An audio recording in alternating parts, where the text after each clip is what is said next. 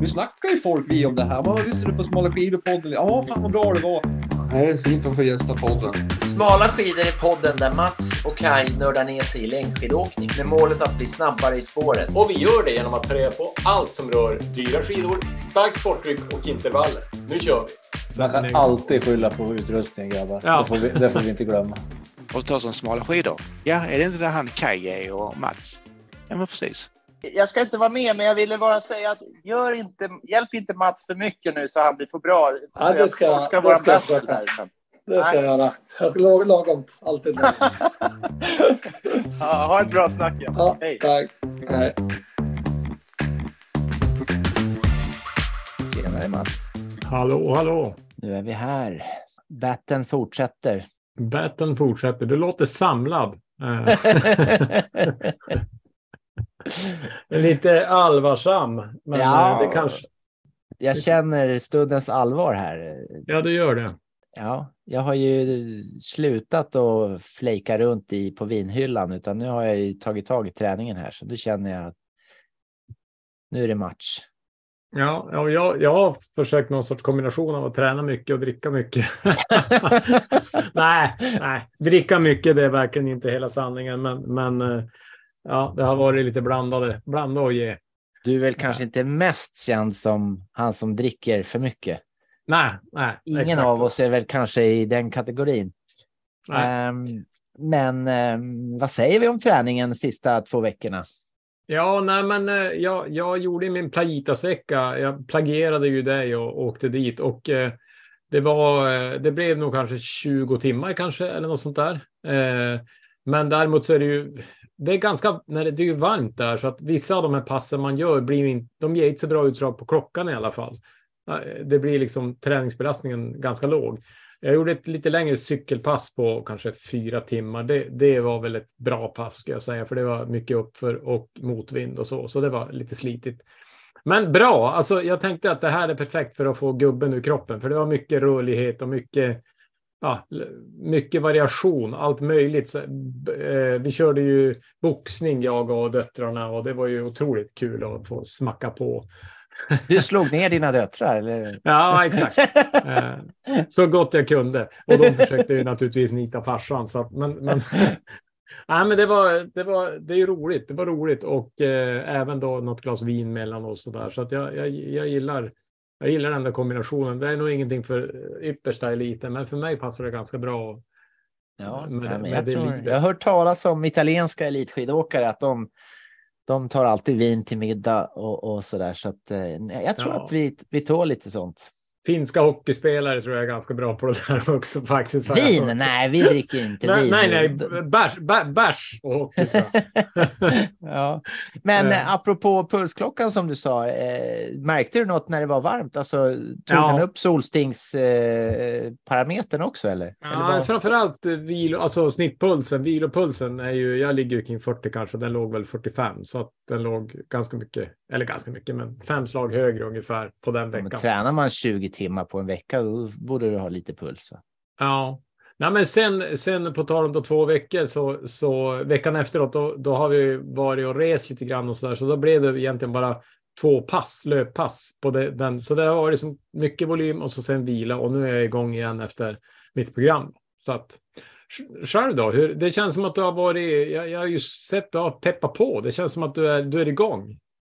Ja, men jag hade himla svårt, eh, sist vi pratades vid hade jag ju svårt att liksom känna den här eh, genuina träningslusten. Eh, men nu börjar den komma tillbaks. Isen har gått på sjön sen vi pratades vid sist. Och eh, pulsklockan säger överbelasta bara nu, för nu, nu är det hur kul som helst att träna. Så att, eh, jag har varit med i en löpartävling, eh, Star Extreme, sprungit slalombacke, sprungit myr. Gick inte lika fort som förra året, så det märks ju att om man tränar på löpning så blir man bättre på det. Um, Mm.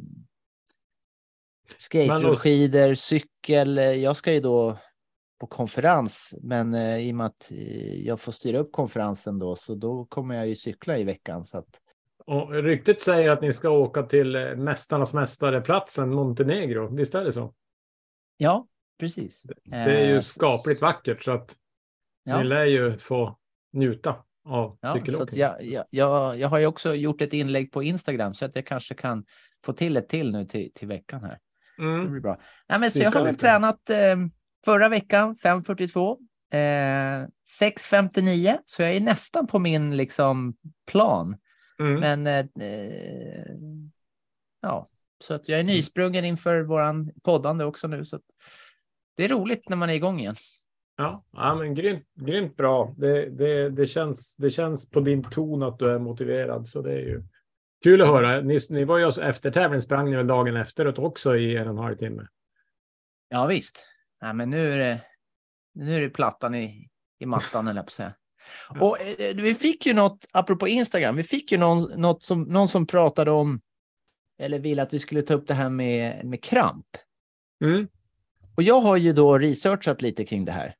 Mm. För du och jag, vi pratade så vid, vi var ju som överens om att eh, våran högst professionella killgissning blir att om det inte är saltbrist så är det för att man är otränad. Mm, typ. Alltså, och, och framförallt styrketräning krävs. Inte att man är otränad konditionsmässigt, utan att man, man, man är för klen. Ja. Mm. Och ehm, eh, för vi sa ju det att men vi får ju inte kramp. För vi är ju liksom vältränade och sådär. Men typ, jag hann ju inte säga färdigt det förrän jag skulle springa det här loppet. Och jag har då inte tränat så himla mycket, eh, varken styrketräning för vader eller eh, löpning då. Och då kände jag ju krampen. Så att det är ju, Mm. nu har jag ju liksom bevisat tesen att man får kramp om man har för lite vätska, salt eller för dåligt tränad. Så det är bara att Mm. träna eh, mer styrketräning och ja, Ja, typ. jag, jag tycker Nu- det.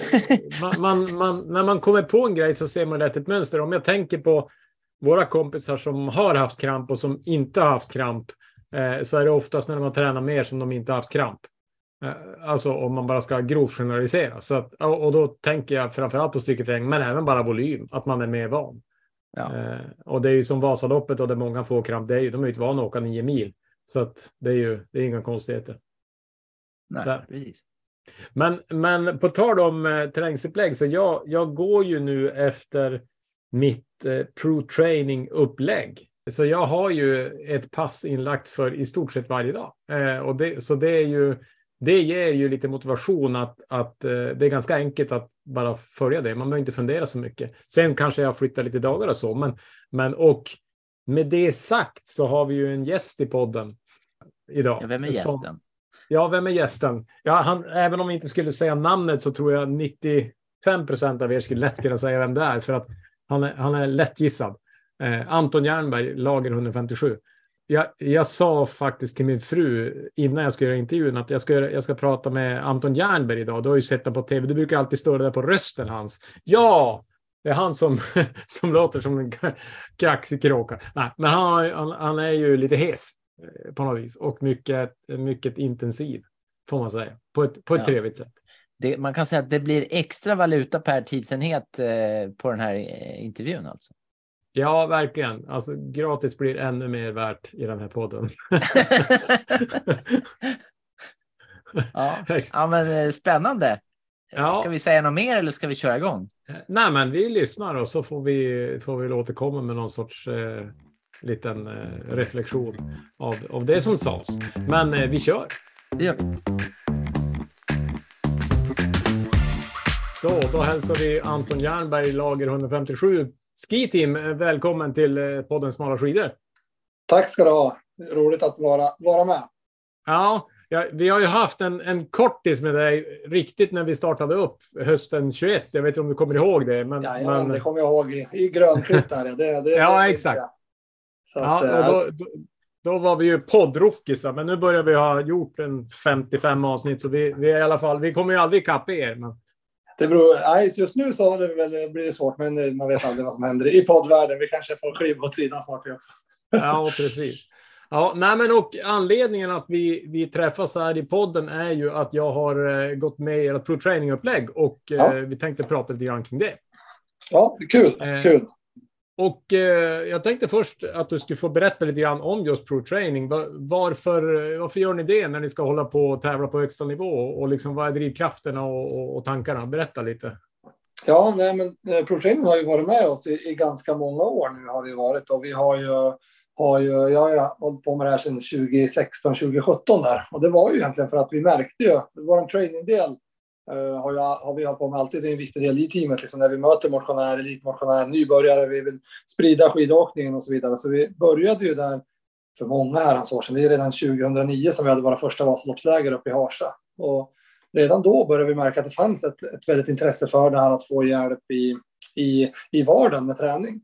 Och eh, när vi sen drog igång eh, lag 157 så, så slog vi väl liksom slag i saken här och verkligen erbjöd den här tjänsten då. Och eh, mot motionär att, att nå sina mål. Och liksom, vi, jag försöker ju dra det här lite mot eh, så man ska känna att man är eh, en del av, inte en del av teamet, men att vi, det är samma grundpelare vi bygger det på. Liksom, och där, och, så att vi försöker vara där och där, därav Pro, att, eh, att vi, vi egentligen försöker göra en, en sån professionell satsning utefter eh, adeptens eh, möjligheter som finns. Då. Det här finns det ju alla möjliga med i den här, men det är ju alltifrån att man kan träna två och tre pass i veckan till upp de som faktiskt har väldigt höga mål som är med i det här. Då. Så att, eh, vi försöker, ju, försöker vara en, en tjänst för alla trots att namnet är kanske mer och kanske också har jag förstått nu senare, senare tid, kanske avskräcker en del också. Mm. Ja, jag, jag som nybörjare fick, fick ju nyligen tillgång till Facebookgruppen och då började man titta på skiertiden och det är ganska vassa löpare med i gruppen. Ja, ja men det, det, det är det ju. Det, det är ju roligt och det, det är ju alltifrån, vi har ju de som är, är eh, tvåsiffriga på Vasaloppet då, till egentligen nybörjare. Men det är som du säger, det är vissa som är väldigt, väldigt vassa och väldigt eh, dedikerade skidåkare och, och, och några som har varit med ganska många år också. Så att eh, just den här gruppen där, det, det, det märker man. Det är ju en, det är en rolig extra krydda som verkligen folk uppskattar. Mm. Men är det, är det någon i gruppen som du har varit med som har gjort en riktig resa i, i er regi så att säga, som har liksom tagit eh, så stora steg och gått från kanske led 5 till led 1 eh, inom några år? Liksom, eh, har, det, har ni fått vara med? Jo, men vi, vi har ju några. Vi, bland annat, det är inte en sån resa, men en, en kille som Johan Kanto, han har varit med sedan starten. Han har ju varit, han har gjort en väldigt, han är ju inte så, han började ut på, som vuxen ålder åka skidor, och har ju varit en en stabil hundraåkare nu under många herrans år. Så han har gjort en, en, en, en ordentlig resa där. Sen har vi också några, några personer som, som har kommit, som du säger, till och med längre bak än led 5 som nu är uppe i, inte i led 1 men 2 och 3 som, som folk har tagit sig upp i och sådär. Så att det, det är, vi gör lite resor, eller de gör resor i, med, med hjälp av oss. Så det är ju väldigt, väldigt roligt att se det. Sen ser man också att det är otrolig nivå på när man börjar när man börjar bli tresiffrig och komma upp topp 1000 där. Det, det måste jag säga att där, där har hänt grejer sedan vi började med ProTrain. Då var det, jag har sagt det vid några tillfällen, då var det ganska dåliga skidåkare som kunde vara kring tusen. Och nu har jag duktiga skidåkare som, som får kämpa med, med de där målen. Så att eh, det, det händer, det är många som gör resor, men samtidigt så gör hela den här branschen också med elitmotionärs eh, väldigt, väldigt utveckling. Alltså. Mm.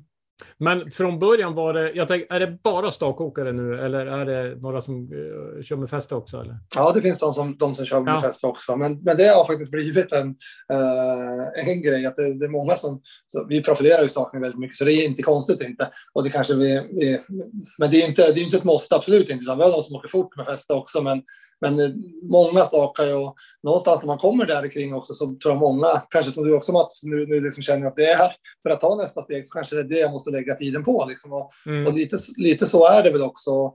Jag tror ju också att många som, som är vuxna kanske inte har skidor hela livet och så, det, den tröskeln blir mycket lägre om vi bara kan staka och det, det blir mindre både koordination och, och motorik och balans i det. Liksom. Så att det, det, är fler som kan nå sin fulla potential i stakning. Mm. Mm.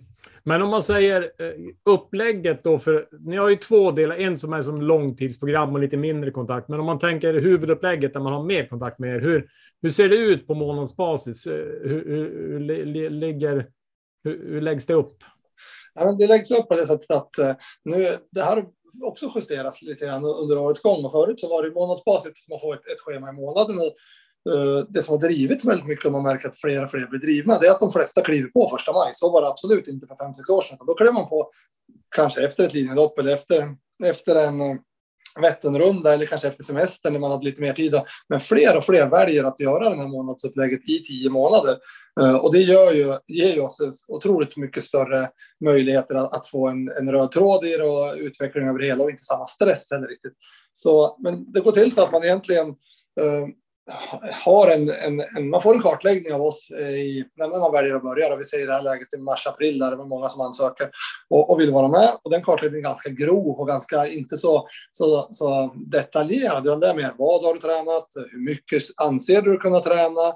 Uh, vilka, vilka grenar kan du träna? Har du några skador? Vad har du för bakgrund? Och så förstås, vad är din målsättning och var kommer vi ifrån? Då? Lite så kan man säga det eh, enkelt. Då. Och utefter det så, så, så bygger jag egentligen ett första, ett första upplägg eh, över hela vårt basis. Ett enkelt grovt, bara så här, så här kommer vårt år se ut. Och sen kommer den första månaden i i, eh, i det här programmet. Och det blir också en liten provmånad för att det är mycket. Jag brukar säga det att när jag, när jag pratar med folk eh, och så här, så är det många som kan. Ja, men jag tränar tio timmar i veckan eh, och så säger jag ja, då har du tränat 520 timmar förra veckan eller förra året. Nej, 375 och då sa han, men då är ju snittet inte det, utan det är ju den optimala veckan. Så det är lite där att försöka hitta en väg. Vad, hur mycket kan du träna? Hur mycket vill du träna? Vad har du för för förutsättningar med jobb, med familj, med, med kropp och så vidare. Så försöka hitta det bästa, få ut det bästa av de här timmarna och dagarna vi kan lägga på träning. Då. Så det är ju lite pussel att lägga. Och första månaden blir ofta lite så här, en, både för min del men även för, för er, att man, man får känna lite på det. Ja, men det här är lite för lite, det är lite för mycket, det, det funkar inte. Och jag vill gärna ha det när vi kommer in och ju längre vi kommer, så detaljerat som möjligt. Så jag kan lägga din plan att tisdag, den tredje tisdagen i månaden, då kör du de här intervallerna. Eh, mm. och, och eh, sen så har jag ju full respekt för att det, när det är ibland fem veckor långt, att man kan inte lägga varje dag. Så vi försöker så detaljerat som möjligt försöka hitta en, ett upplägg som ska passa för alla. Och det här är ju för att, för att man ska känna att eh, Eh, och det, det, har vi mycket liksom, erfarenhet av. att Får vi ett fungerande schema och får kontinuitet i träningen, det är då vi får, får verkligen utveckling på individen. Och det är inte så noga, liksom, noga men så, exakt pass, exakt hur mycket, utan det är kontinuitet över tid som, som gör att, att kan, jag, kan du köra dina fyra pass vecka efter vecka efter vecka med lite variation i intervaller och, och så och få lite så vi får en utveckling och kan vi göra det i 20-30 veckor, då blir det verkligen utveckling av det. Liksom. Mm. Men när det gäller feedback, då, hur, hur, jobbar ni då? Jag tänker både teknik men också liksom på hur progression och så. Hur, mm. hur funkar det? Ja, Feedback har vi ju en, en tjänst på, alltså, som en videoanalys som ligger där som ingår i projektupplägget. Och den används flitigt av vissa, mindre flitigt av andra. Men vi, vi försöker få att all, alla åtminstone nyttjar den lite. Och då skickar man in en film till mig där jag gör en, en videoanalys uh, av, av, läget. Det här ska vi jobba på, det här, uh, så här ser det ut nu och så vidare. Och så sen Eh, så här, det här har vi ju vissa använt varje månad, vilket jag ibland kan tycka att det, det är bra, men det, det, ibland händer inte jättemycket på en månad. Men, men under kontinuitet eh, under de här tio, tio månaderna, att man liksom får in det så vi liksom försöker hitta och försöker komma till nästa nivå hela tiden. Och lite beroende på vem man är och hur mycket tid man har och så där. Så, så teknik är en viktig del i upplägget eh, skulle jag säga och som vi jobbar mycket på. Jag brukar säga det att för vuxna människor som har tränat, för många har, det är inte många som inte har tränat svavelborrar som har tränat, så kanske det är ganska svårt för oss liksom att, att lyfta jättemycket syreupptag och, och så vidare. Många är vältränade. Men just tekniskt, där kan vi göra en hel del. Så det är en viktig mm. del och en morot i det hela, att man, att man har liksom lite nycklar att jobba med under månaderna. Det behöver inte vara ny nyckel varje månad, men under sommaren ska jag, ska jag jobba med att, att inte resa med stakning, att, att händerna styr. Och då, sådana saker att ha med, det, det, det, är en viktig del i det hela. Liksom. Och sen har vi också jag är mycket för att i teknikarbetet köra impulser och det alltså maxryck egentligen. Eh, och det mm. har jag. Inte alla har det, för det beror på vilken nivå man har och hur säker man är på rullskidor och så där. Men, men jag har det mycket som en teknik att lä, lära sig, alltså röra sig i, i maxfart över utanför sin komfortzon. Det är en en del av det. Sen är det fysiskt bra också, men just i det tekniska så har vi med det mycket. Så där är lite i träningsprogrammet, men annars är det den här videoanalysen som, som används. Om man ska titta generellt på det under de sista åren så brukar den användas för sommar, Uh, ganska efter semester brukar folk vilja ha och så sen uh, någon gång eller några gånger under vintern brukar, brukar bli en, ett tryck på det där. Uh, och den här går ju även att använda efter de många stakar så, så är det ju och många lägger mycket tid. Jag har till och med provtränare i år som inte åker rullskidor utan drar skijak men ändå har en gedigen träningsmängd. Och då vill de ju ha sina analyser i skijak istället. Så det, det, är mm. liksom lite, lite, vad man har. Uh, så det, det, just där är det ju uh, tekniska arbetet vi jobbar. Sen är det mycket eget ansvar i det hela. jag ligger inte på alla liksom, skicka in din film, utan det är mycket så här att nu skulle du känna att ja, men nu har jag hittat något här, nu, nu skulle jag vilja filma och skicka in till Anton och se om, det är så. Eller tvärtom, att nu har det känts tungt i två, tre veckor, du känner att jag har ingen stämma i det. Ja, då, då, då skickar jag in en film. Så det är mycket eget ansvar i det också, att, Mm. man, att man vill ha det. Och vissa, ska man väl säga, vissa tycker inte att den utan det inte, det- och det försöker jag alltid göra också, att man ska, för vissa vill ju inte ha det, utan det kanske räcker med en film. eh, Till, ja, det räcker att, jag får, att du kollar när jag går på snö, så, så tar vi det därifrån. Då, då är det fine med det. Liksom. Så man ska inte känna en press att, att det ska skickas en film tio gånger på år heller. Liksom, utan det försöker hitta en, en medelväg där. Jag, jag och sen upplever i. Ja. Ja, och sen i det, det, det själva träningsdelen där så har vi, det är också mycket upp till var och en, men eh, vi har eh, ungefär en vecka innan, innan bryts så, så ber jag om ett mejl där man då ska säga hur eh, månaden innan har gått. Eh, så, och lite generellt, om det har gått bra eller det har gått dåligt, och vad som har varit bra, vad som har varit dåligt. Sen hur mycket man har tränat och då kan man välja om man säger antalet pass eller om man säger antalet timmar eller så vidare. Lite en, eh, själv i vilken nivå man vill ha det. Och så sen, som jag kanske tycker är, eh, om allt flyter på, Eh, det viktiga är hur ser nästa månad ut? Och nu kommer vi in i juni och då är det mycket att ta hänsyn till. Det är midsommarfirande, det är skolavslutningar, det är, och så försöka så mycket som möjligt att, att liksom komma igenom där. Och det är där jag ser min, min roll är som viktigast. Att, att liksom, Uh, när det blir, jag brukar säga det att från och med maj är inga problem, juni inga problem, så kommer juli och då då är det semester och då tänker man ju kanske att nu ska jag träna ännu mer. Men ofta tappar vi folk där för att det blir så mycket annat. Liksom. Och där, Mm. Men just nu liksom i det här att få in träningen i den här vardagen och, och då har man ett schema, det vet jag själv, att då är det mycket lättare att ja, men nu vet jag att nu har jag på torsdag här mitt sista pass. Sen har jag lugnt över helgen när vi har studentmottagningar och så vidare. Och då, då är det lättare att få till de här tre passen, fast att det kanske blir väldigt stressigt måndag, tisdag, onsdag till exempel. Men sen är det lugnt. Så där, där är vi en viktig del i det. Då. Uh, så då ska man försöka så detaljerat som möjligt där, vara att liksom, hur ser månaden som kommer ut. Uh, då.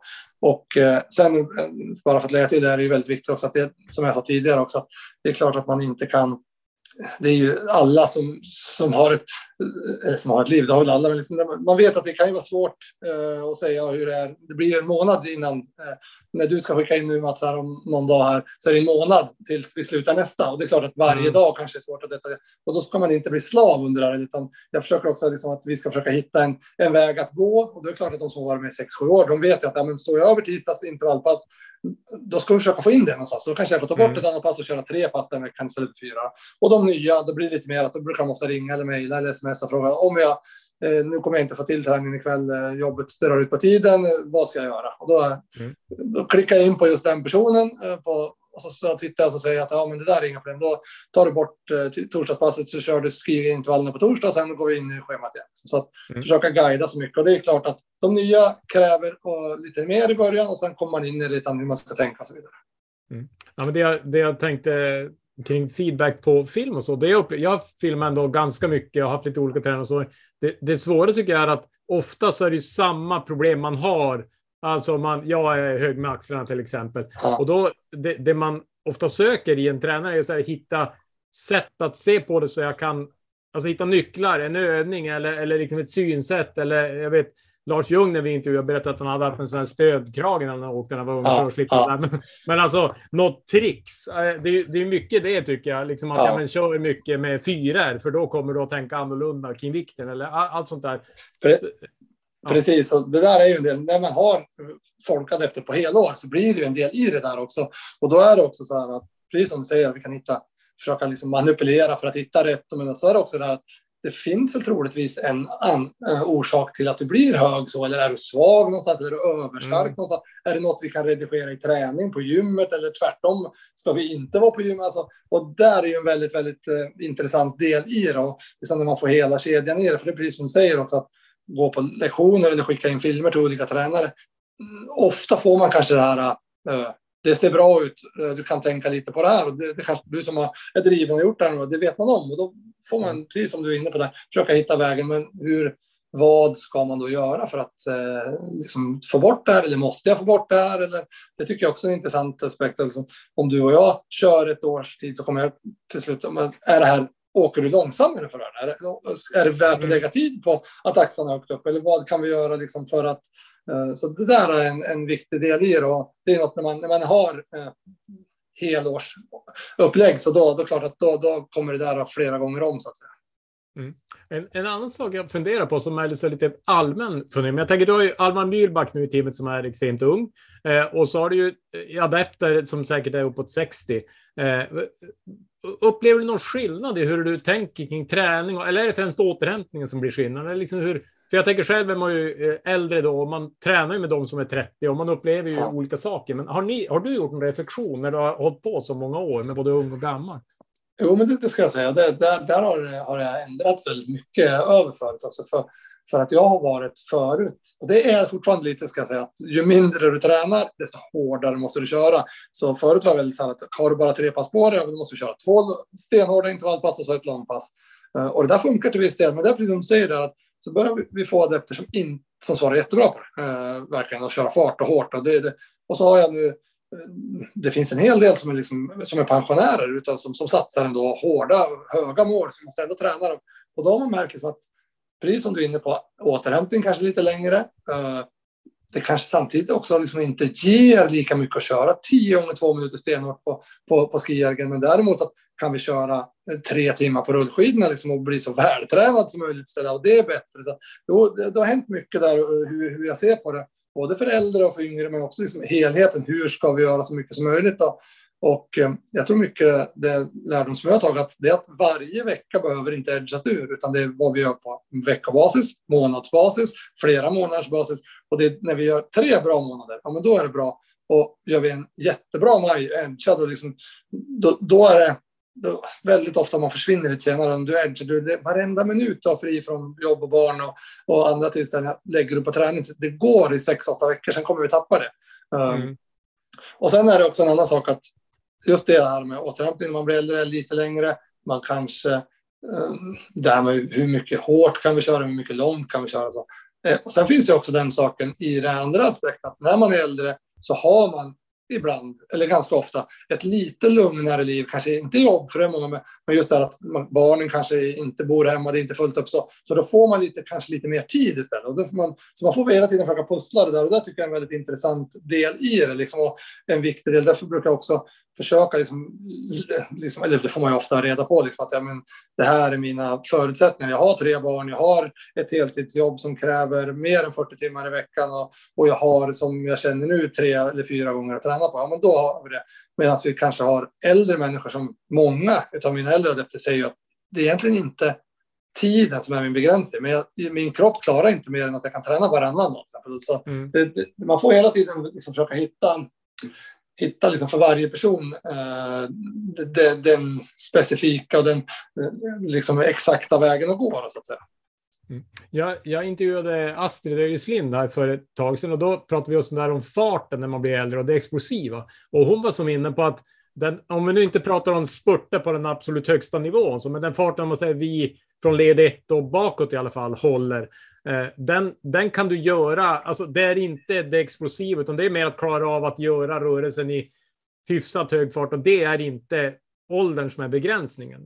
Eh, jag, jag, jag som tänkt att jag är för gammal för att åka fort, men jag tror att man kan åka väldigt fort som gammal tack vare att skidåkningen är inte så explosiv egentligen. Jag vet inte om du har någon reflektion där. Men... Ja, men det är en jätteintressant. Eh, så, ja, men det, det håller jag med om och, och där har vi återigen det tekniska arbetet. Liksom att, vi har ju vissa som um, av de här bästa världen som åker alltså, Man tror inte det är sant när man ser filmen att alltså, så, så säger man att det, där går det 30 kilometer i timmen, utan det, de har väldigt mycket så här. Eh, så där är det inte rörelsehastighet som är den stora, utan det är mycket tekniskt och mycket styrka ja, i det. Så det, det är jag helt enig i. Det är ju inte en, att åka Vasaloppet med, med liksom väldigt hög ambition. Det är ju inte en explosiv rörelse, en explosiv del. Det är det ju faktiskt inte. Utan det, utan, men det jag är inne med på det är att hur mycket kan du få ut av att liksom Ska vi lägga tid på att köra två minuters maxintervaller? Mm. Kan vi, gör vi det bättre av det? Eller är det bättre att vi vänder på det och kör bara enkelt två gånger tio minuter i, i din högsta fart? Liksom. Där måste man alltid försöka hitta. Sen är jag väldigt mycket för att just i det tekniska arbetet att ändå röra sig snabbt. Liksom. Men mm. det är ju inte, explosiviteten är ju inte en begränsning och det tycker jag man ser på Auckland till exempel som är världselit i mm. 50 och Reshak har vi där och så där. Så det, sen så liksom, vinna tävlingar, det blev svårt för dem, men de är ju fortfarande i världseliten. Liksom, så det, mm. det, just snabbheten i sig är ju inte en begränsning, eller det är inte den viktigaste faktorn för att, göra ett bra Vasalopp. Nej, nej, men det är ju ganska det jag tror är en styrka i det våran sport som vi håller på med, just att man kan bli bättre och bättre fast man blir äldre och äldre. Det är ju svårt Ja. i friidrott. Ja, så, ja så, så är det verkligen. Och, och liksom jag har blivit li- lite luttrad i det där liksom att när man lägger sina träningsplaner och när vi började med det här, man ville ju vara, det skulle vara spacade pass och det skulle vara liksom, du skulle verkligen få en aha-upplevelse när du läser att det här, det här. Och så ju mer jag har hållit på med det här på vilka, allas nivå, även om vi pratar om våra, unga killar som Alvar och Karo och Linnea som är våra yngsta åkare i teamet där, så har jag blivit mer och mer luttrad att det handlar om att vara vältränad. Det, liksom, den här basen som man så ofta pratar om, kan vi göra den så högt det bara går? Det är där det blir stora skillnad. Att vara vältränad, fitnesstränad, alltså ha sin bästa form. Det, det är så mycket viktigare än de här edgade passen med lite, att man ska ha lite mjölksyretålighet och så. Visst, det är viktigt till viss del. Men Mm. det slår aldrig ut när, om vi kan få dig så vältränad det bara går. eh, Det är det som är det viktiga liksom, på något sätt. Eh, Bra. Eh, Ja, ja, vi ska gå över till att prata mig mer specifikt. Eh, Och när vi ändå pratar om det där så, en, så jag går ju över nu från eh, diagonal och fäste till stakning. Eh, Och då en sak jag funderar på generellt är så här, krav på kondition, blir den annorlunda? För jag upplever att jag har ofta högre puls om jag har diagonaler för att jag liksom rör hela kroppen. Mm, mm. Men i ett träningsupplägg, bortsett från teknik och styrka, men tänker man nå- alltså finns det något annat i konditionsupplägget när man ska staka än när man, eller är det bara att bygga liksom volym och eh, finns det någon skillnad där?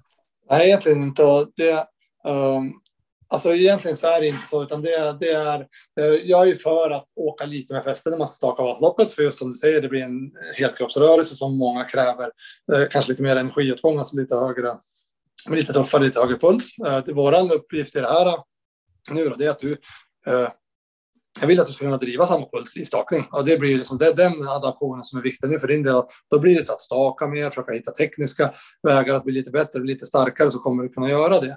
Uh, inte jättestor skillnad. Det är klart att Eh, många av dem jag har, har ju problem, eller problem, men diagonala på rullskidor är inte många som gör ändå. Så även de som, som åker med fäste och säger att jag kommer åka Vasalopp med fäste, det är, mitt, mitt, eller det, det är många som gör det utav dem och så, här, så är det inte så stor skillnad. För att det inte är många stakar fram tills snön kommer så börjar vi lägga det, det fäste, fästefokuset där då. Vilket i, i och för sig inte är optimalt. Men eh, det är ju inte, många bor ju där det nästan är platt och man hamnar på platta vägar så det är 95 procent stakning ändå. Liksom. Eh, Så Mm. det är inte jättestor skillnad i det hela. Och är det så att, att eh, alltså jag är inte emot att man åker med fäste om man bara ska staka, för det blir fortfarande som du säger, det blir kanske just nu en större påfrestning på hjärtat och åt andra hållet också att um, bara staka i perioder om man ska åka med. För Vasaloppet för de flesta uh, som, som har ambitioner är fortfarande väldigt, väldigt mycket stakning. Liksom. Så att det, det, Mm. det blir inte jättestor skillnad i det hela. Liksom. Inte, alldeles inte.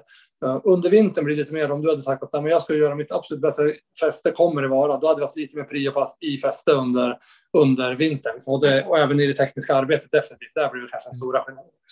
Men egentligen när, när väl jag är tränad för stakning så kommer jag att driva lika mycket puls som jag gör diagonalt. Det är Ja, det, är- det, är absolut, ja. eh, det är absolut vårt mål och eh, det ska du kunna göra. Sen är det ju, det, du, ska, du ska ha tränat för det och du ska ha teknik för det. Men det, det, det, de flesta kommer komma dit och då, då kommer dina tider på skijärgen också bli, bli eh, betydligt snabbare. Och det, det är väl det vi, vi, om man tittar på populationsmässigt på hela gruppen, så är det ju skijärgen vi går eh, och ser utveckling på. Vi kör eh, 5000 meters testet där liksom, så att där, eh, och jag vågar nästan säga att blir man bättre på det om man, det är en, en brasklapp man måste kalla det, om man jobbar skidtekniskt och inte liksom börjar hitta sin ski-teknik och utveckla den, då blir, blir vi bättre på 5000 där så kommer vi också prestera bättre på, på våra sidningslopp och sen även på Vasaloppet.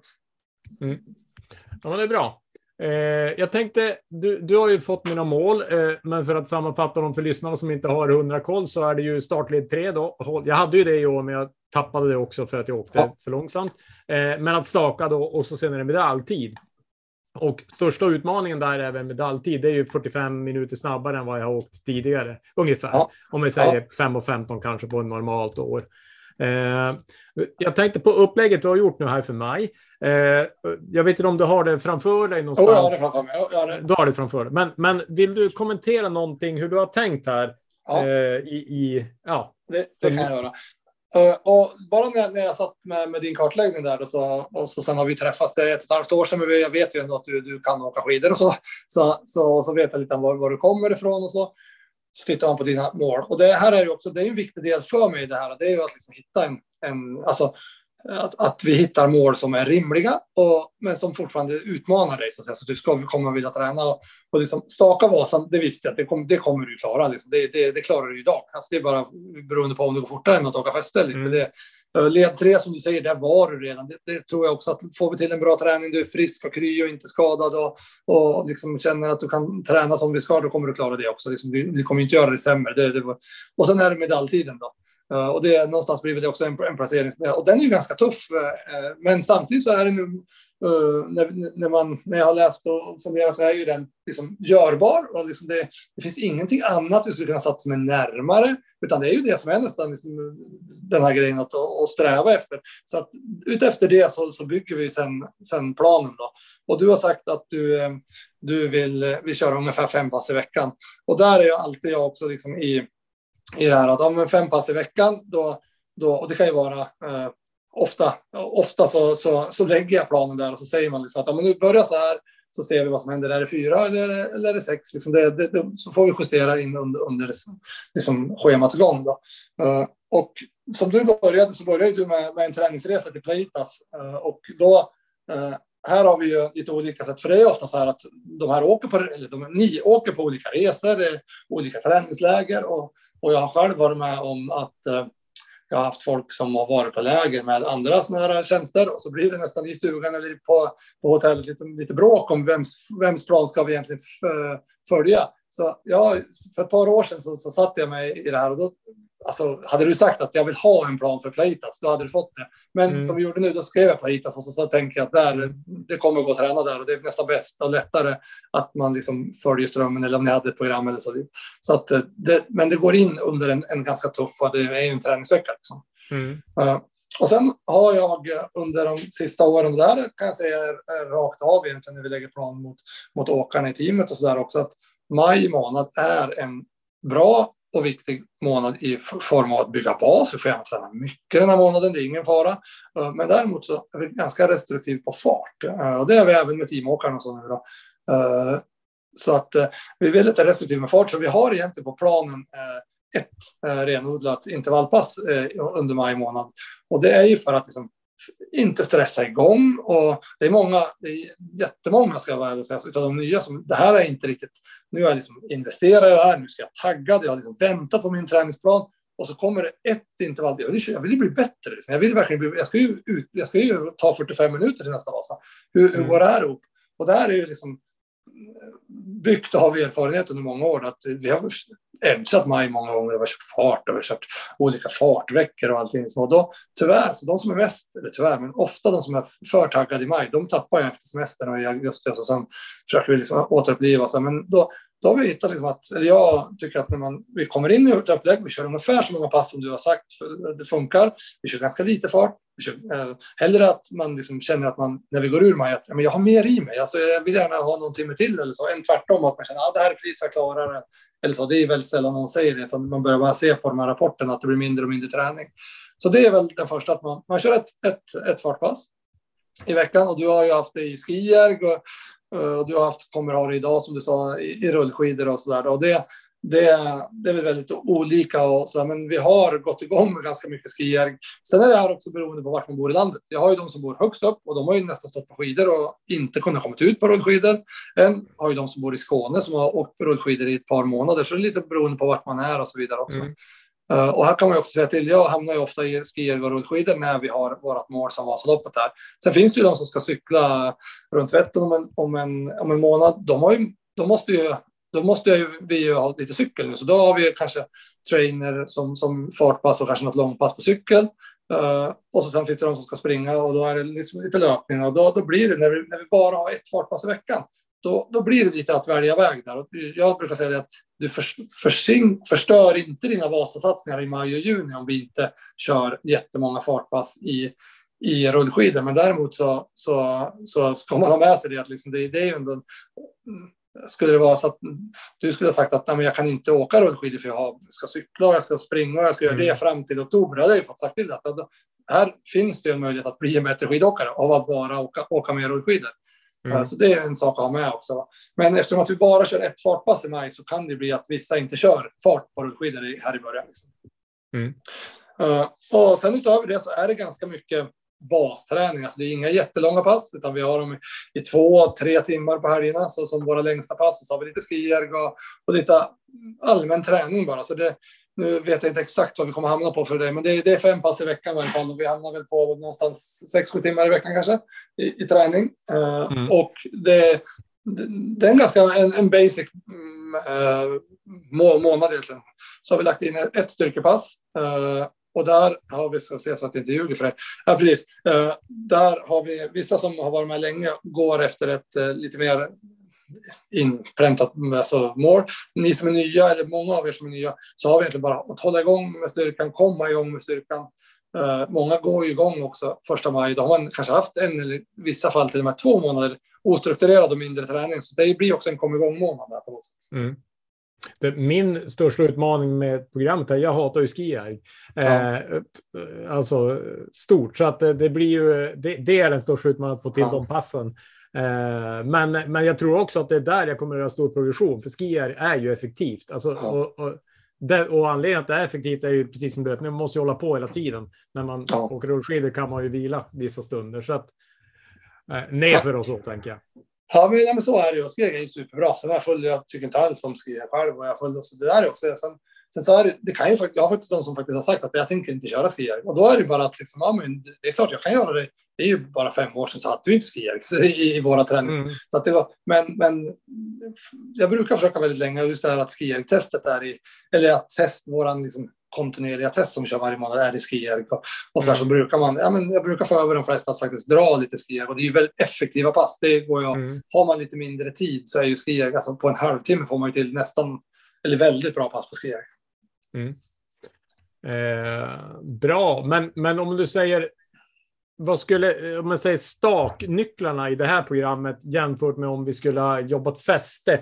Är det framförallt skierpassen egentligen? Ja, ja, jag skulle säga det. Jag skulle säga det. Så kanske att man också, att man också skulle säga då att vi, vi, om vi ska jobba fäste så till exempel det passet du ska göra idag, eh, Eh, fem gånger fem minuter, eh, det hade vi kunnat hitta en backe på fem minuter om vi hade kunnat gjort det. Så då hade vi kanske kört det med fäste. Eh, du hade kanske kört något av långturerna med, med fäste. Men här i maj så är det fortfarande kanske inte jätteviktigt i det, utan då hade det nog blivit ganska lika. Men, men just de här ganska mycket skier, det är ju klart att ska man inte staka rakt av, då kan man ju faktiskt byta ut dem mot lite annat. Mm. Men um, en annan sak jag funderar, jag har ju eh, förra året så körde jag ju mycket tvåor på långpass. Eh, men nu har jag alltså bestämt mig för att köra treor på långpass. Jag börjar köra det då. Och det driver ju mera puls för mig. Så jag, lite så, alltså jag brukar, om jag säger att ett bra A1-spann för mig kanske är mellan, ja, men någonstans mellan 127 och 135 eller någonstans där i puls. Men nu så oftast är jag över 140 för att jag får jobba ganska mycket uppförsbackarna och så där. Eh, hur, hur, ser du på det där? Är det, är det liksom dumheter eller är det ja, det kommer att ge sig? Eller hur ska man se på det? För det blir ju inte så många riktiga A1-pass då ja. Eh, som går lugnt i och med att jag får jobba en del och det är ändå hyfsat kuperat där vi åker. Ja, ja men det där är en ständig fråga. Jag har aldrig varit riktigt strikt efter efter puls och efter zoner egentligen så inte. Eh, och det är vi inte när vi driver teamet heller, utan vi, vi det här blir liksom väldigt vad. Jag tror att åka tre för dig, ja, men det, det, måste vi nog göra för att ta det stora klivet. Ska du då mm. åka långsamt eh, för att hålla nere pulsen med en teknik som inte är rätt? Eller ska du faktiskt gå upp några, några slag? Det är klart att du kan inte ligga 80 procent hela varje pass, för då, då kommer ju fartpassen inte bli någonting. Men att gå upp några slag, då, jag skulle säga att nu får vi göra det ett tag. Du får driva lite mer puls. Du kommer eh, sen successivt komma så att det blir lägre och lägre puls också. Eh, mm. Sen är det också så att när man inte tränar jättemycket och då om man tänker att 10 timmar är väl standard mycket och så 20 timmar är jättemycket och eh, 7 timmar är, är liksom då lite mindre. Då. Där, där kan man nog, behöver man inte bli slav utefter och det man, det man har som hela tiden en riktpunkt på det här som jag ofta diskuterar och kanske mer in mot säsong när folk börjar tänka lite mer också. Det är ju det här att ja, men, driver du inte puls på fartpasset, ja då har vi ju någonstans ett problem. För då har du ju, och så ligger lite för högt hela tiden på alla distans och så lite för lågt på intervallpassen. Då blir allting samma sak. Och det är det vi inte vill, utan vi vill verkligen ha skillnader på de här passen. Men skulle du ligga fem, sju slag högre på, på, på distanspassen, men ändå kan driva puls eh, på intervallpassen, då är det ju ingen fara alls än så länge. Nej, jag, det är precis så jag tänkt också. Att I och med att som nu igår körde jag två timmar stak då, eh, och det blir ju en, ändå lite hårdare belastning, men eftersom jag tränar ändå så pass lite timmar, då, som sju timmar i veckan i snitt, Ja. så, så tänker jag att det inte gör så mycket att man får eh, Ja, klockan kanske säger 40 timmars återhämtning, men jag Ja. kommer att träna ikväll och jag känner mig sliten nu så. Nej. Eh, Nej, jag tror att, och där, där tror jag det är väldigt, väldigt viktigt för att man, man ska få den här, att, som jag sa tidigare också, att det viktiga är att vi får det så vältränade det bara går. Och det är klart att det blir lite tuffare, men jag tror att när vi tränar, vi har ändå ganska mycket timmar mellan passen. Ibland kanske det blir block när det blir dubbla dagar som igår och idag. då. Men på, på sju timmar, jag, jag tror att det inte är något, något problem. Och sen också det som jag, försökte, som jag sa tidigare också, att det, vi lägger så mycket tid i den här A1 så att vi kan inte slarva bort den och bara åka peta. Eh, utan vi måste försöka göra någon slags någon, någon teknisk eh, eh, utbyte i det också. Och då kan det bli lite hårdare. Bitvis. Och såklart, som du säger, också, då kuperade runder och så vidare. Då, då kommer det bli lite tuffare. Men sen får vi, det där, får man, ju- det där kommer vi måste ha med oss eh, hela tiden. Så att vi inte liksom... Skulle du säga till mig till exempel i slutet av juni att nu, nu har jag väldigt svårt, jag kommer knappt upp i tröskelpuls fast att ta i allt vad jag kan och så vidare. Och, ja, då måste vi justera. Då kanske vi får säga att ja, men då får vi backa varannat pass på, för att börja åka två år igen för att liksom komma tillbaka i det. Nu tror jag inte det kommer ske, men det är sånt man kan justera. Det är det som är så himla bra med rullskidor, att det finns den Mm. möjligheten att, att faktiskt justera det. Det är värre när man åker i de vintrarna där det är antingen kärvt hela vintern och går tungt. Liksom. Då kan vi inte justera det. Men på rullskidor kan vi ju. Mm. Jag, jag körde förra året en del intervall när jag körde på Lindbäcksstadion då som är ju en slinga då. Eh, att jag körde tvåor och fyror varannat, varannan intervall. Ja. Eh, och det, jag, det, kände, eh, det är ju ingenting som man har läst om eller så, men för mig var det ganska givande för att man får helt olika liksom belastning och, och det känns som att två, fyrorna går lite lättare när man har åkt tvåor för man har som en viss intensitet. Alltså det var, det var spännande att, att göra så. Men jag vet Ja. inte om det är något som... Det, det kan man ju verkligen bara göra på, på rullskidor. På rullskidor, precis. Det är jätteintressant för att jag tror också att det här att eh, för de som bara åker fyra, det blir en viss rörelsehastighet, eller väldigt låg rörelsehastighet, Mm. ett rörelsemönster som är tung och segdragande. Att då hoppa över mellan det, det är jätteintressant, för det är, jag antar att det är det du känner, att du går ju liksom med, med tvåornas lite lättare teknik, lite, inte, inte bara alltså, med över på fyrorna. Det är en väldigt intressant aspekt att titta på det. Så jag tror att det är väldigt bra att göra det, eh, absolut. Ja, det blir en upplevelse varje gång man byter för att då blir Ja. tvåorna blir ju så otroligt lätt att få Ja. kraft i och fyrorna får man som med sig lite fart från tvåorna så att Ja. det blir. Ja, det händer något där. Ja, nej, det, det är Eh. intressant. Och sen tror jag det är bra att har man den möjligheten att, att man har flera rull eller skidor, som man- eller i alla fall hjul som man kan byta är ganska smidigt. Att göra det är, det är väldigt bra, både fysiskt men också tekniskt. För att två år till exempel, det är väldigt svårt tekniskt att åka riktigt. Alltså det, det går fort och man får liksom vara fort upp i position och, och tidig träff och allt det vi pratar om. Det är ju mycket svårare på tvåor än på fyror. Eh, Lite Mm. som att det är mycket svårare på platten än uppför. Och liksom att lägga in pass på tvåor ibland, just tekniskt, det är jätte, jättebra. I övrigt, så här, vad, vad tror du nu för att eh, om vi säger att jag håller programmen, så här, vad blir största utmaningen för att eh, klara metalltid? Om du får Ja, men jag, jag, jag, jag tror någonstans att det liksom ändå, eh, när man ser ditt, ditt schema och liksom när man ser fem pass i veckan och man vet liksom, det, är- det är gediget med träning. Och liksom, kan vi hålla det och få till det här och få till liksom, de här eh, blocken med lite mer träning. Vi kommer ibland att komma in i, i något som vi kallar fartveckor och det här gör vi ju. Nu pratar jag väldigt mycket om att vi inte ska, vi ska träna bas, men det är för att på något sätt under de här sju timmarna, vad kan vi göra för att det ska bli ännu tuffare?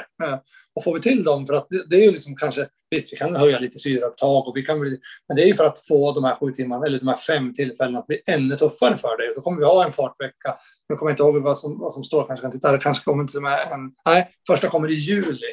uh, och sen kommer det någon under hösten och så in mot vintern också. Och det är ju för att liksom öka upp, och kan vi få till det här kontinuerligt, att få till de här veckorna där det, där det bygger bas, du har längre pass på helgerna, fartpassen och sen de här fartveckorna med, med ojämna mellanrum under, då, då kommer du att göra det. Det är jag helt övertygad om.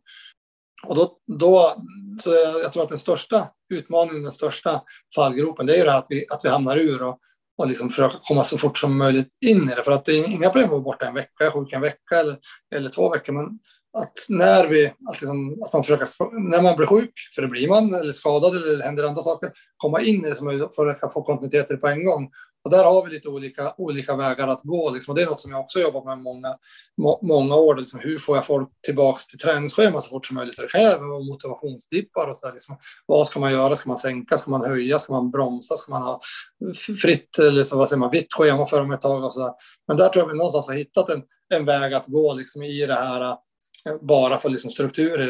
Efter sjukdom så har vi en, en viss trappa man går med en timme och så vidare. Så beroende på vilken nivå man kommer. Jag skulle säga att, jag skulle säga att i din nivå, då skulle efter sjukdom, till exempel en längre sjukdom på, om jag säger det med en vecka, då, att man går igång med 30 minuter, man vilar en dag, man går igång med en timme eh, på dag tre och sen eh, känns det bra dag fyra, då är man tillbaka i schemat dag fem och så där. Hittar vi alla de där så att det blir liksom maxat från maj till Vasan, då kommer, då kommer vi, då kommer det göra stora framsteg.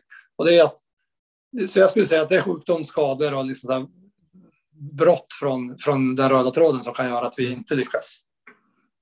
Ja, jag, jag, jag har inte varit, jag tror jag har två sjukdagar på sista 25 åren. Så Ja. om, vi inte, om vi inte bryter mot det, ja en höft kan man ju bryta också. Det, Det kan man. Men vad, vad, om jag skulle vända på det, liksom, vad, vad är skillnaden det du har fått nu? Nu har du kört i tre veckor bara, liksom, men, men mot vad du har kört tidigare och var du kommer ifrån. Alltså den stora skillnaden tror jag att jag, jag har ju kört, inte helt olikt, men jag har kört två intervallpass i veckan eh, och jag har kört ett långpass på helgen och så lite styrka eh, och lite, alltså lite blandat sådär, men ganska Ja. lite och sju timmar. Ganska slaviskt har jag hållit sju timmar. Ja, Men det jag har gjort är att det har varit ganska likt hela tiden. Alltså säsongen och även, ja, alltså så från maj i fjol så har jag ganska precis 365 träningstimmar i princip. Ja, Eh, så att jag tror att det blir väl eh, bra för mig att, att det blir lite mer alltså fartvecka till exempel. Kanske Ja, få någon precis. mängdvecka. Få, det tror jag kanske kommer att jag känner att jag, jag behöver nog göra någon förändring som och, och skier kommer ju också att ge eh, naturligtvis. Men man är ju rädd. Man är ju rädd för att att eh, ett, alltså ett tungt före skulle ju inte gynna mig. Vasaloppet, det, det är väl det som tror- ja. största hindret. Går det vara rimligt lätt så tror jag ju också att jag det är klart att jag klarar det oavsett. Det är ju bara att, att kasta sig över staven in i mål. Men, men, men, men eh, att, att klara målen, då, då tror jag ändå att det skulle vara minst medelbra före. För, eh, det, det tror jag. För, för jag, jag, alltså, jag behöver bygga mycket styrka om jag ska klara av ett tungt före. Ja. Eh, Och det vet jag inte om jag... Jag upplever att det är svårt att bygga alltså, styrka. Det, det är ju också, på tal om Plaitas-veckan här, så ja, vi intervjuade ju Håkon Breistrand för någon vecka sedan och då eh, vi pratade mycket om det här gubbe. Jag har ju varit alltså, eh, kontorsgubbe i 30 år utan att träna innan jag började träna och jag är ju ganska, alltså även om jag kommer in i det mer och mer så eh, det, man är ju inte, alltså man är en hel del gubbe och det är ju, tror jag, en viktig träning för mig att göra också. Alltså rörlighet och liksom göra andra saker och så där. Så att det, det är väl liksom, ja, komma mot det så att man liksom får, får en bra flyt i tekniken och sådär. Det Ja, precis. så behöver göra så också. ja, spännande. Mm, verkligen. Ja, men det ska bli kul och, och, och för lyssnarna så vi kommer väl att försöka göra någon typ av uppföljning här eh, inför varje ny månad och, och prata igenom hur det går och så där. Så det här är ju bara en uppstart eh, i, i fokus på pro-training för, för och, och där för din, eh, ditt intresse så Kai då, min, min poddkollega, han, han ska ju, han har ett litet annat träningsupplägg och kommer att fokusera rätt mycket på skate. För han ska åka någon sån här eh, i Finland, en, en senior-VM eller något sånt där. Eh, Ja, just det. se- se då hur en mera varierad träning med ganska mycket skatefokus kommer att påverka hans stakning. Han stakar ju redan eh, Mm, mm. med, ja, han var väl någon minut från medalj så att han är ju snabbare. Så det blir spännande att se hur, hur ett, ett mera fritt upplägg kommer att slå mot ett lite mera styrt upplägg. Ja. Så, så det är lite competition där. Ja, verkligen. Ja, det blir spännande att se vad, vi får ut av det. Bra, men du, jo, jag tänkte också på, ni har ju e- eran tag för teamet är ju utmanat för att utvecklas. Eh, Yes. jag, jag tänker så här, vad, vad är nästa, liksom hur, hur, hur, hur tänjer ni på gränserna just nu? Vad, vad är liksom, vars, vars är ni och, och, och provar ny mark när det gäller träning och, och så vidare i, i teamet?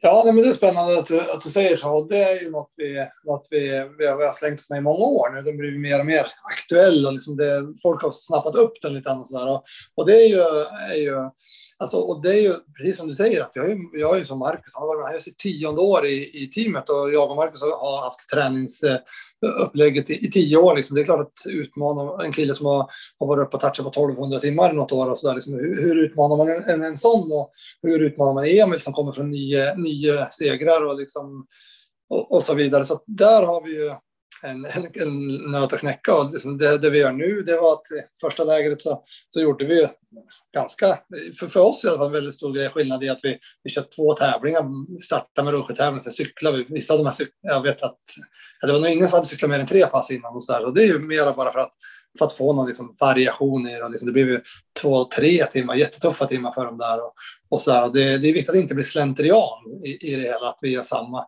Nu kommer vi, läger nummer två kommer att eh, kommer gå av stapeln i Stockholm och på Gotland där det aldrig varit tidigare. Det eh, kommer bli väldigt mycket, mycket och det, det gör vi alltid för sig, men mycket rullskidor och långa pass. Liksom. Och, mm. uh, och där kommer vi ha en väldigt platt terräng. Det, det, kan man ju eh, diskutera om, om det är bra, men jag, jag har fått för mig att det, vi kommer få väldigt nytta av att vara en vecka i väldigt platt terräng och jobba med just de tekniska tekniska utmaningar som det har för med sig. Liksom. Så vi försöker hela tiden hitta saker att, att göra det, ehm, för att liksom få, och det, för de här individerna handlar det om mycket motivation, att de ska fortfarande tycka det är kul att åka på läger och eh, tycka det är kul att, att eh, utmana varandra, att försöka slå varandra, att vinna Vasapassen. Och så det, det är sådana saker vi försöker, på daglig basis försöker göra, utmana dem. Jag, jag, en an, jag har ju lyssnat på Vasapodden i ganska många år eh, och eh, en reflektion jag gjorde egentligen innan Emil började prestera bra, så jag hade som känsla att ni tränar för hårt nästan. Äh, alltså så här, äh, ni kom slitna till, till säsongen. Äh, men samtidigt så är ju känslan att, att nu får ni lite alltså utväxling för att ni har ändå kört den taktiken. Tvivlar du någonting på liksom ert upplägg för sig fyra år sedan eller, eller så där? Eller har ni hela tiden haft tron att det här är rätt väg att gå? Nej, eh, det, det, det är klart att vi, vi har, eh, vi har tvivlat, har vi gjort och det gör vi fortfarande alltid. Man tror ju aldrig att man gör tillräckligt på något sätt. Och, och så, men det är intressant det du säger och, och vi har, jag är nog med på att vi körde kanske lite för hårt förut och på ett sätt. Och, det är en lite komplex, eh, liksom, men vi körde både för hårt och för, för lugnt på samma gång. Och det här är, tror jag, väldigt, väldigt vanligt att man kör väldigt hårt på intervallpassen och jag var väldigt mycket för så att de ska verkligen få kämpa och liksom där man ser på sociala medier, de ska ligga och spy liksom i, i gräset efter varje pass i stort sett. Det var det som man tänkte var hårt och det var det man tänkte att det är det som utvecklar. Uh, och det är ju till viss del, och det är jätteviktigt att ha med sådana pass och så.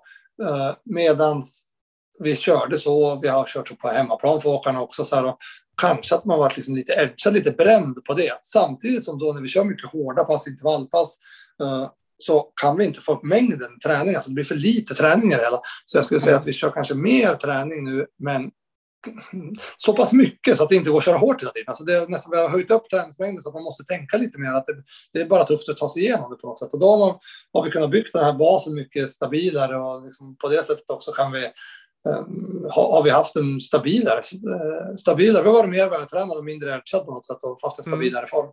Men vi har väl alltid, jag har väl alltid trott, eller vi har väl alltid trott liksom i att träna hårt. Är, det är våran grej och det är det vi kan, kan göra. Jag brukar säga det att skulle vi få hundra åkare och liksom sätta dem på, på väldigt hård träning så är det fler som blir bra än som blir dåliga av det. Och det är väl lite mm. den devisen vi har jobbat efter. Mm. Men sen tänker jag också om man lyssnar som nu. Eh, ni kommenterar Runars upplägg till exempel inför Vasan och det med ja, eh, mera fart pass och, och, så. Jag tänker att det, man lär sig också för respektive åkare vad som ja. passar och, och ja, men som Mackan kanske han kanske ännu inte har hittat krysset. Eh, alltså, det tar väl olika tid för individer. Så är det. det är så, så är det också, tänker jag. Och så sen är det precis som i pro-training också, att man, man måste hitta sin väg i programmet. Och det, det, det är klart att det, vi har ju, det är vissa av åkarna som kör exakt samma program och vi får inte ut samma sak av dem. Och det är hur man läser. Nej, hur, man, hur man, och där tror jag vi många har hyllat Emil, många att Emil är väldigt duktig på att kliva åt sidan när det behövs kanske till och med en dag tidigare än många andra. Och då är han tillbaka tre dagar tidigare i träning igen. Och så där. Så mm. det, liksom det, det, där har man, det, är liksom, det är många saker som ska slå in på något sätt. Mm. Ja, men det, det, det, är ju ruskigt intressant och jag tänker att ni bygger på er en enorm bas också, även om pro-training-gruppen kanske inte... Men jag tänker ändå att ni lär er om, om människan och träning, ja, även ja. att kunna ta tillbaka till laget och ja. använda det på en annan nivå. Ja, jag, tycker det- att, jag, jag tycker jag har nytta av det. Väl. Alltså, slår man ut över alla år vi har gjort det här så tycker jag att jag, utan att jag kanske tänker på det och sätter just den referensen, men man börjar tänka på det så är det ju av många års erfarenhet och det är ju av pro-training-grupperna eller åt andra håll liksom, som, som man liksom slår ihop. Och, för det är fortfarande människor som vill åka skidor så fort som möjligt. Sen om man åker på, Mm. vinner Vasaloppet där det ska klara topp 1000 eller bara bara tar det till och med på, eller så ska man inte säga, men vissa har ju som mål att ta 10 timmar, liksom, så finns det ändå Mm. vad, vad finns det för likheter mellan, mellan Emil Persson och den som åker sin första gången med, med, med och ska bara ta sig igenom? Vad, vad kan man ta lärdomar av det? Liksom? Så det jag, tycker det, jag tycker vi har nytta av det, absolut. Ja, häftigt. Eh, en sak jag funderar på inför er teamlansering här. Eh, jag tänkte på, är det, eh, det blir en så här, eh, jag vet inte hur relevant det är till träning, men jag tänkte konkurrensen om åkare, eh, är den, blir den hårdare eller upp, alltså hur, hur funkar det? Jag tänkte på till exempel, jag hade kanske förväntat mig att ni skulle förstärka med någon tjej till exempel. Eh, men är det så här, gör ni strategiska val, hur funkar det där? Är, är det, eh, liksom, blir det svårare och svårare att behålla åkare? Eh, Liksom ju, ju mer kommersiellt, det blir ju ändå, ju med SVT och allt det här så höjs ju det kommersiella värdet på ett team. Ja. Nej, men Samtidigt det, kanske inte intäkterna höjs. Nej, där har du, där har du snappat upp något väldigt bra. Då. Och det som är det viktigaste för oss någonstans, det är ju att, att varje åkare vill vara kvar och tro att det här är rätt miljö.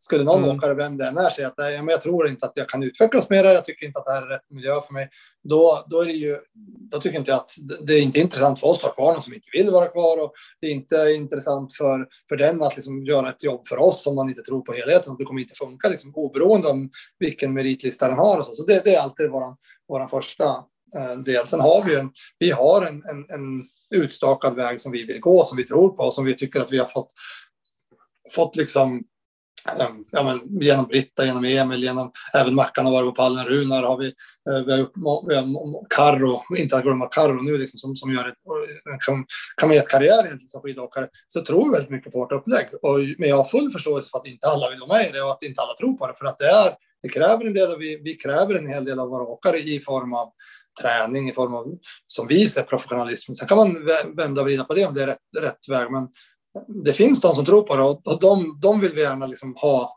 nära oss och, och göra ett jobb kring. Och vi bygger också mycket kring laget eh, och det är inte alla som köper in sig på det heller inte. Medan andra går igång på det och då, då vill vi ha de som går igång på det som tror att det här kan utveckla dem. Så att det blir på ett sätt mycket högre konkurrens om, om, om åkarna. På ett sätt så, så är det ganska odramatiskt för vi som sagt, vill du vara med oss så, så då kan vi absolut diskutera så hittar vi Mm. säkert hitta en lösning eh, om du håller en viss nivå och platserna finns kvar.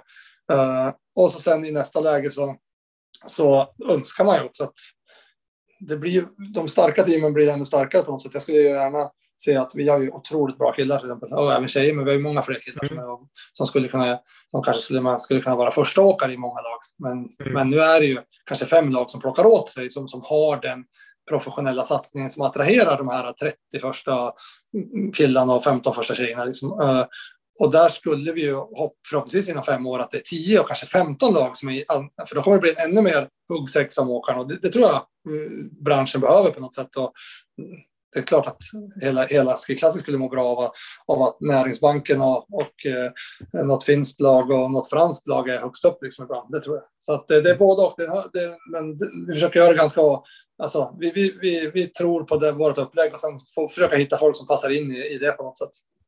Ja, men det jag tycker det är intressant för att jag, jag är lite inblandad. Jag, men jag sitter i styrelsen i Piteå Elite och där har vi ju alltså individuella åkare.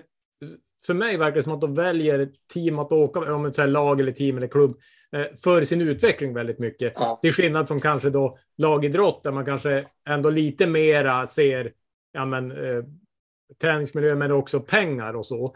Ja. Eh, och, då, och då tänker jag att eh, ert team är ju mera, på sätt och vis, då, mer ett lag än om man tar traddåkning där man liksom åker in och ut ur landslaget och man, liksom, man får tänka på ett annat sätt. Så det kanske är eh, ja, viktigare med så att säga, la, laget och hur ni tänker och sammansättningen än vad det är. Alltså det blir lite mindre individuellt på ett sätt.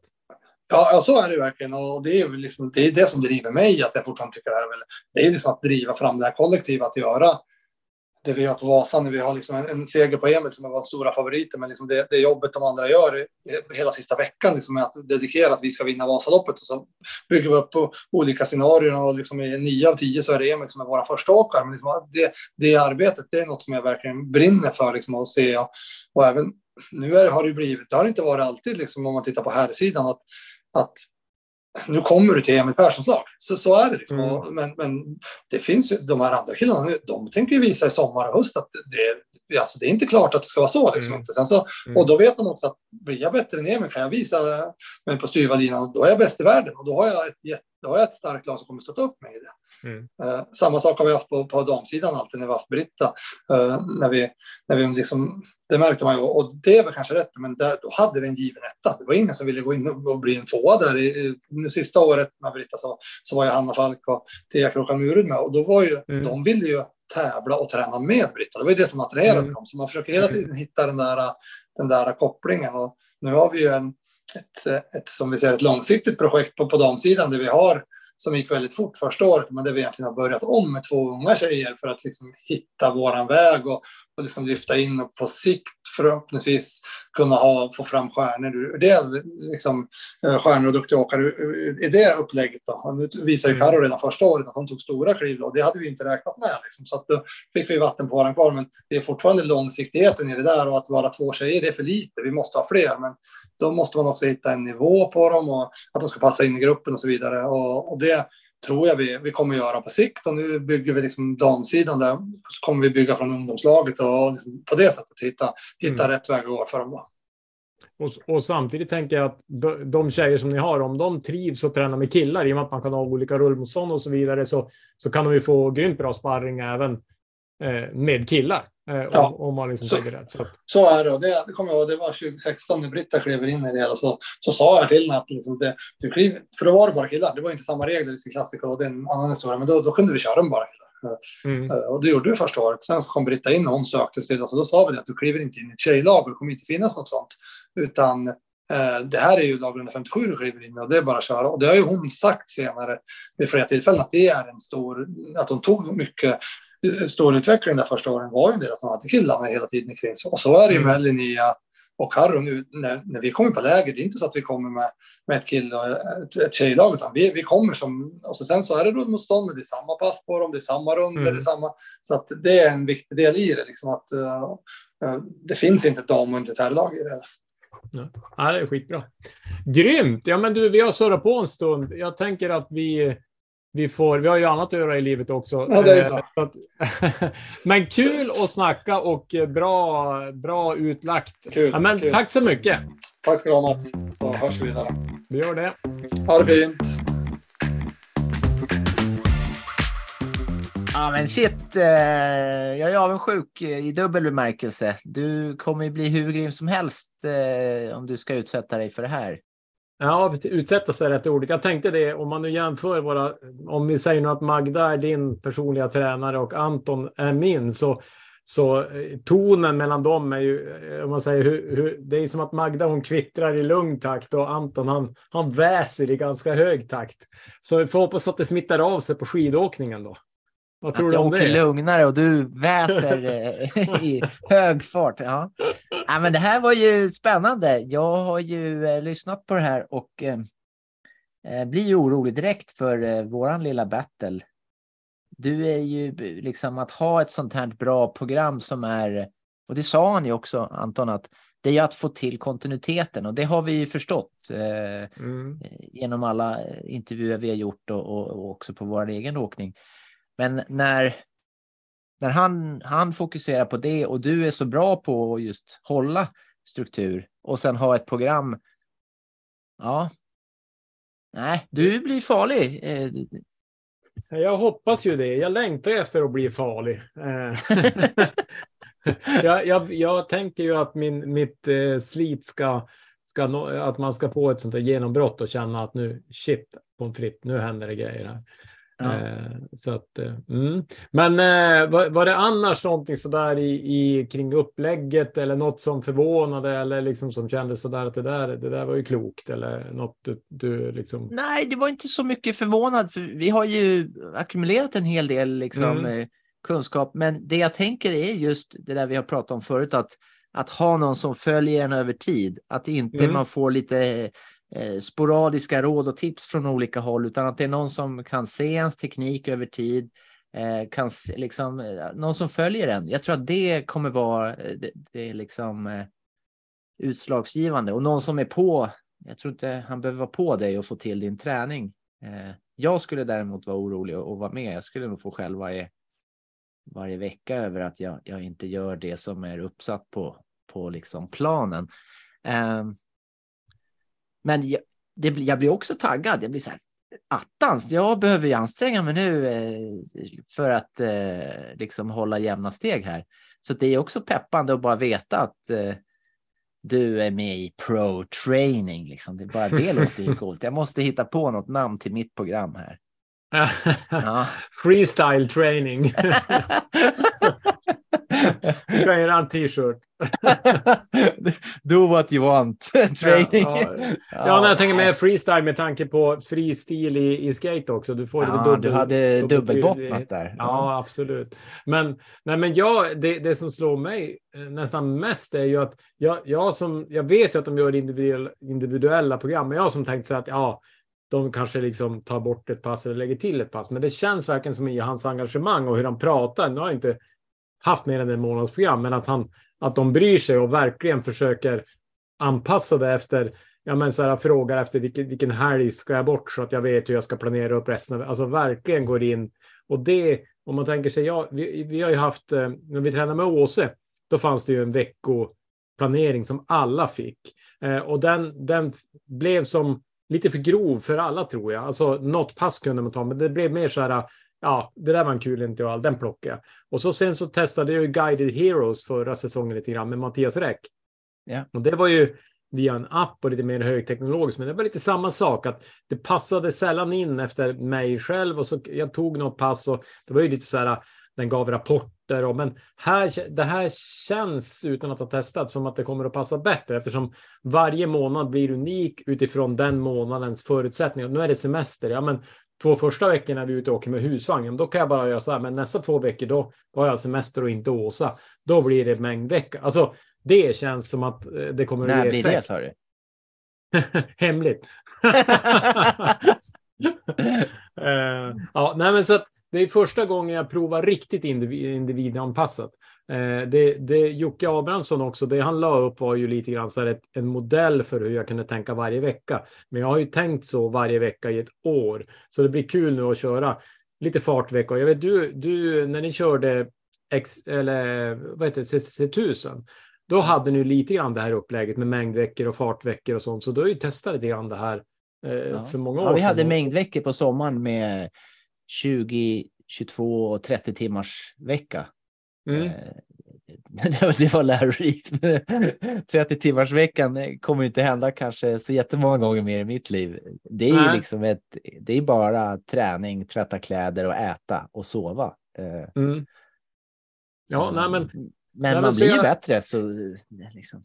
nej, men det finns ju ett, en årsplan med en röd tråd och så. Nej, men jag ser fram emot det jättemycket. Jag är superpeppad. Så att, lite grann som Anton sa här, får man hålla sig skadefri och frisk och så. och så. Och, och eh, ja, jag, jag hoppas ju att jag då ska kunna nå mitt mål, men i alla fall komma väsentligt närmare än vad jag är nu. Ja. Eh, Så då får vi se. Och, och eh, som han säger, och jag kan väl bara hålla med, att jag klarar att staka Vasaloppet, det, det kan jag inte se att jag inte ska göra. Det, det kommer jag att göra. Och att jag klarar eh, starta tre på någon av sidningsloppen innan, det borde jag också kunna göra eftersom jag klarade en gång utan den här träningen som jag nu ska in i. Så det är väl medaljtiden som blir fok, alltså det, det svåra målet, om man säger så. Eh, Lite, alltså jag kände ju, jag kände ju liksom eh, den här, eh, våran lilla kamp under, när jag lyssnade på intervjun, för du till och med snackade ner min prestation. Du, jag var, ju- det var ju bara sekunder från att jag hade fick medalj och du bara, ja, ah, det var några minuter. Och Så, minuter, oj. det är, det är en helt flera evigheter liksom. Så jag tänkte så ah, nu håller han på och sprider liksom den här eh, Conor McGregor, eh, liksom eh, pratar ner folk så att de ska vara liksom, så att eh, ja, det är nu, nu Mats, nu är det kamp. Eh, Det är en hö, högst medveten strategi. Ja. Ja, nej, precis. Det var ju, det, du har rätt. Jag, jag, jag, jag, nu fick jag ett sting av dåligt samvete, men det känns ändå bra på något sätt att, att eh, sätta ja, men det är bra. Då är det, då är det jämnt. För jag, det, jag, det är inte ofta jag blir så här störd. Jag bara, men det var inga minuter, det var ju sekunder. Nu är det ju viktigt det här. Så. Ja, du, ja, du såg ju repet, men du kanske har bra syn. ja, nej, men shit, det är roligt det här att le- leka världs, eh, världsmästare. Ja, exakt. Ja, nej, grymt. Men eh, bra, säger jag. Och eh, annars så, så tänker jag att eh, det, det, det känns kul nu att vara igång eh, på riktigt med rullskidor. Alltså rullskidor är ändå kul. Alltså, det, det är, eh, vi ska, för övrigt så mest troligt så ska jag ner till Stockholm eh, på första träffen med ProTraining också. Då har de en en eh, dag på Drottningholm där de tränar teknik och man får prata med laggar och lite sånt där. Så det Ja, frottera med eliten helt enkelt. Ja, exakt. Så jag kanske poddar lite på fältet där eventuellt. Vi får väl se om jag har tid eller om jag måste fokusera på staka. Eh, det är ju... Nej, men jag kommer att springa upp och ner för berget här på baksidan eh, med min hund. Och Det är jättekul. Du kan ju hälsa på mig då. Ja, jag, jag, Jag är inte haft i- bitter. Hade vi nu haft några intäkter på den här podden, då hade jag ju tagit kostnaderna för resan från poddkassan. Men tyvärr så blir det, det blir egen, egen börs. Men, men det, det får vi ta. Men det, det är roligt som du säger. Jag har ju åkt rullskidor ett gäng gånger nu eh, och börjat löpa. Mm. Och så att kunna springa med bara överkropp och ett pulsband bara. Och så blir riktigt svettig i solskenet här. Det, alltså det är ju ändå något fint med, med den upplevelsen. Ja, nej, men Och och- snart och- blir det swimrun här över sjön också, bara vi får upp den över. Ja, måste väl vara 14 grader i alla fall innan man. Nej, kul. Ja, men härligt. Men eh, fortsätt och eh, sprid vårat budskap till era kompisar som åker skidor. Eh, på smala skidor på Instagram och, och eh, ja, allt vad man nu kan göra där. Och be, eh, om ni har önskemål om sånt vi ska ta upp så kille vi gissar vi oss till någon sorts sanning. Eh, eller så frågar vi experter beroende på. Eh, ja. Men eh, också en påminnelse för eh, de som kanske har eh, ska åka Vasaloppet och så där att att lyssna från början på på våra avsnitt, för det är ju inte mycket repriser utan det blir ju mer och mer komplicerat och, och avancerat eller vad man ska säga nördigt ju fler så börja ett tips börja från början eh, då då är vi nybörjare och eh, som oskrivna blad eller hur och nu är vi liksom snart i SVT studion ja, var det en bra så. övergång liksom? Mycket bra. Mycket bra. Nej, men eh, kör hårt där ute och så eh, hörs vi om två veckor. Ja, det gör vi. Hojres! Ja, vi hörs.